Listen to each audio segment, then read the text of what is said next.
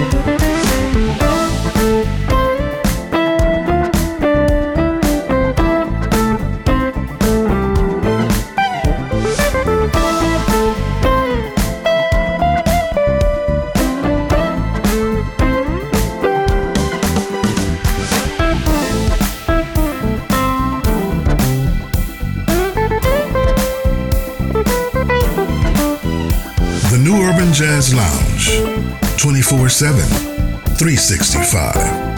Always in the groove.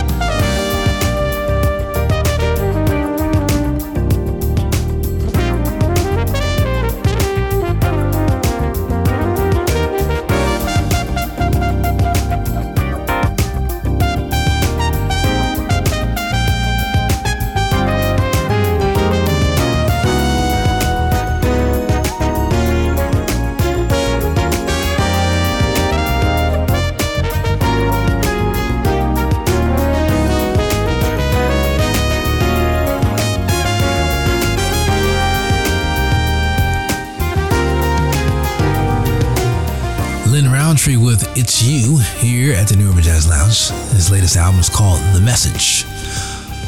Nice track from uh, trumpeter from Detroit, Lin Rountree. Allan Hinds before that with I Keep Forgetting, putting a nice spin on a classic Michael McDonald classic record. The Rainforest Band with a nice groove called Good Medicine, their latest. Axon Radio featuring uh, Paul Brown, Naptown Hustle, Merlon Devine and the sax got us started with Shimmer. Got some more new music around the corner. Jeff Kashiwa, Pete Calandra, also, who's a uh, fantastic keyboardist out of New York who does a lot of scoring. His scoring uh, resume is pretty pretty hot. Adam Hawley around the corner as well, and a classic track from Anne Walsh. This is the New Urban Jazz Lounge. At home, at work, in your car the New Urban Jazz Lounge.